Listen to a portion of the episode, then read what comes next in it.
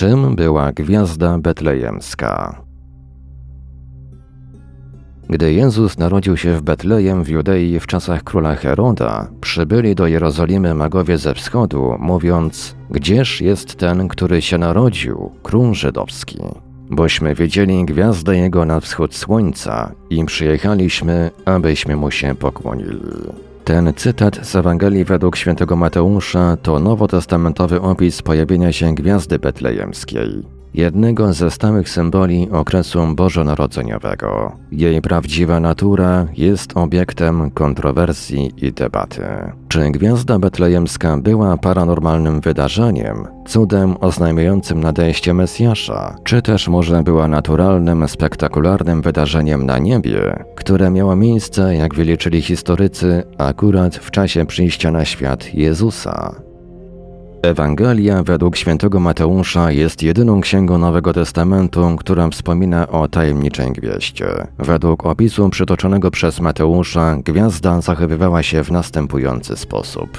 Cytat. Oni tedy, wysłuchawszy króla, poszli, a oto gwiazda, którą widzieli na wschód słońca, prowadziła ich, aż przyszedłszy stanęła nad miejscem, gdzie było dzieciątko. A gdy ujrzeli one gwiazdę, uradowali się radością bardzo wielką. Koniec cytatu. Gwiazda, czymkolwiek nie była, poruszała się. Gwiazdy oczywiście w stosunku do innych gwiazd na nocnym niebie nie poruszają się. One wydają się przemieszczać tylko w jedną stronę, ze wschodu na zachód, po nocnym niebie na skutek ruchu obrotowego Ziemi. Wędrują również po niebie ze wschodu na zachód przez wiele tygodni i miesięcy, gdy Ziemia okrąża Słońce. Magowie zobaczyli gwiazdę na wschodzie i poszli za nią, prawdopodobnie gdy przemieściła się na zachód. Równie dobrze możemy powiedzieć, że podążali za nią jak przemierzała niebo przez kilka dni albo tygodni. Nagle jednak ten niebiański obiekt dokonał czegoś niezwykłego. Zatrzymał się i stanął nad miejscem, gdzie było dziecię. Czymkolwiek ten obiekt nie był, zatrzymał się na niebie, więc magowie wiedzieli, gdzie znajdą dziecko. Nie ma żadnej innej wzmianki o zatrzymującej się gwieździe, tylko ta jedna. Czym więc była owa gwiazda? Prócz obserwacji, jak gwiazda się zatrzymała, Mateusz nie nadaje jej żadnych innych szczególnych cech. Relacja nie wspomina, czy była ona nadzwyczajnie jasna, kolorowa albo z jeszcze innego powodu niezwykła. Tradycja utrzymuje, że była to niezwykle jasna gwiazda, ponieważ przykuła ona uwagę magów. Pewne badania wskazują jednak na to, iż owi magowie byli perskimi astrologami. Wobec tego gwiazda, która dla innych mogłaby wyglądać całkiem normalnie, dla nich miała jakieś znaczenie astrologiczne. Nadal jednak nie udało się wyjaśnić, w jaki sposób zatrzymała się ona na niebie. Istnieje kilka teorii, niektóre logiczne, niektóre dziwne, próbujących wyjaśnić, czym mogła być tajemnicza gwiazda. Jedna z nich to supernowa. Supernowa to gwiazda, która przechodząc niego w nowy etap życia eksploduje i wydziela ogromne ilości światła. W tym wypadku supernowa mogła być jedna i byłaby zbyt słabo widoczna, by można ją było dostrzec gołym okiem i w swojej nowej jasności mogła mieć jakieś znaczenie dla astrologów. Brytyjski astronom David H. Clark i jego dwaj współpracownicy ogłosili w kwartalnym dzienniku Królewskiego Brytyjskiego Stowarzyszenia Astronomicznego, że eksplozja supernowej miała miejsce wiosną piątego roku przed naszą erą w konstelacji Koziorożca. Kolejna teoria mówi o komecie. Kometa również mogła zostać dostrzeżona przez astrologów. Występowałby tu oczywisty ruch w stosunku do pozostałych obiektów znajdujących się na niebie i zależnie od trajektorii mogłaby przez pewien czas stać w jednym miejscu pozornie nieruchomo ponieważ okazuje się, że kometa Haleja ukazała się w 12 roku przed naszą erą, przy czym nikt nie wie na pewno, kiedy urodził się Chrystus, choć nasz kalendarz oparty jest na dacie jego narodzin jako pierwszy rok naszej ery. Najpewniejsze przypuszczenia mówią o roku drugim lub siódmym przed naszą erą. To warto zauważyć, że komety były uznawane za zwiastuny zmian, zwykle jednak negatywnych. Starożytne chińskie zapiski astronomiczne pokazują, że w tym mniej więcej czasie na niebie niespodziewanie zaobserwowano dwa obiekty.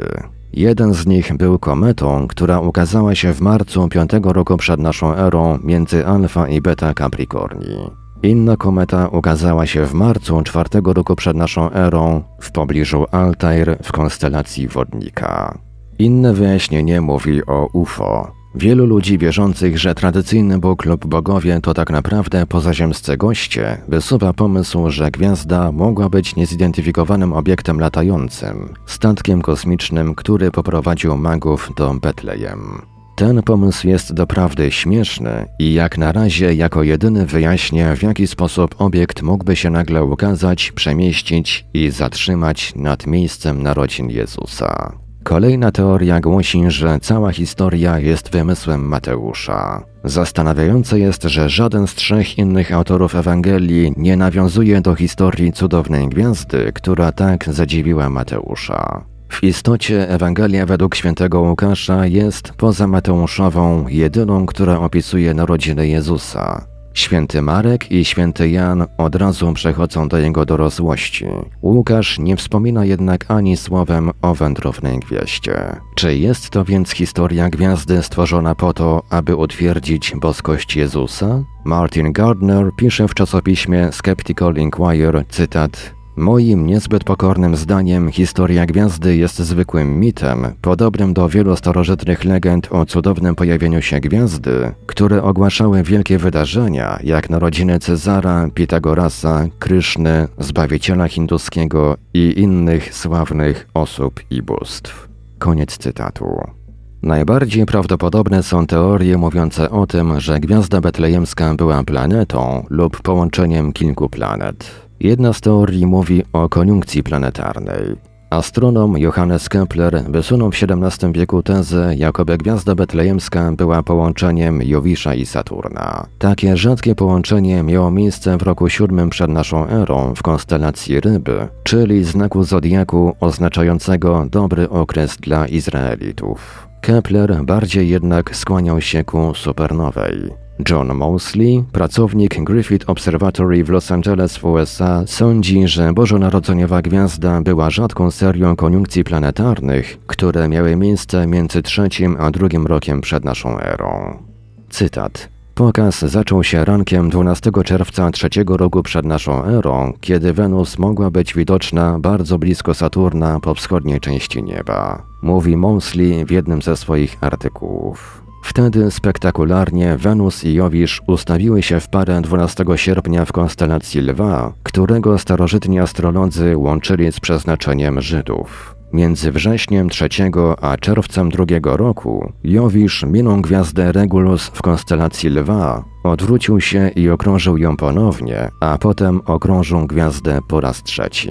Było to wydarzenie nadzwyczajne, ponieważ astrolodzy uznawali Jowisza za planetę królewską, zaś Regulusa nazwali królewską gwiazdą. Dopełnienie nadeszło 17 czerwca, kiedy to Jowisz wydawał się być tak blisko Wenus, że bez lunety wyglądał jak pojedyncza gwiazda. Koniec cytatu. Ostatnia teoria mówi właśnie o Jowiszu. Dr Mike Molnar, astrofizyk, twierdzi, że znalazł solidny dowód na to, że gwiazdą betlejemską mogła być planeta Jowisz uwieczniona na starożytnej monecie.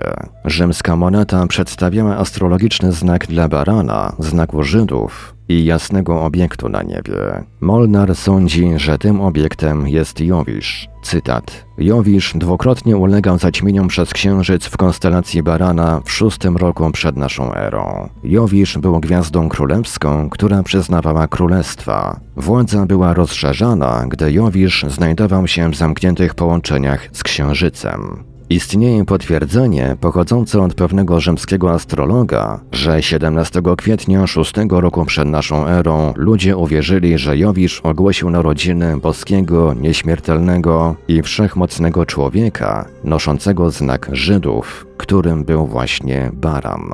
Koniec cytatu. A co Państwo o tym sądzicie? Czy gwiazda betlejemska była dziełem obcych, tworem naturalnym, nadzwyczajnym wydarzeniem astronomicznym, czy może zwykłą bajką? A może była tym, w co wierzono przez wieki, mianowicie cudem?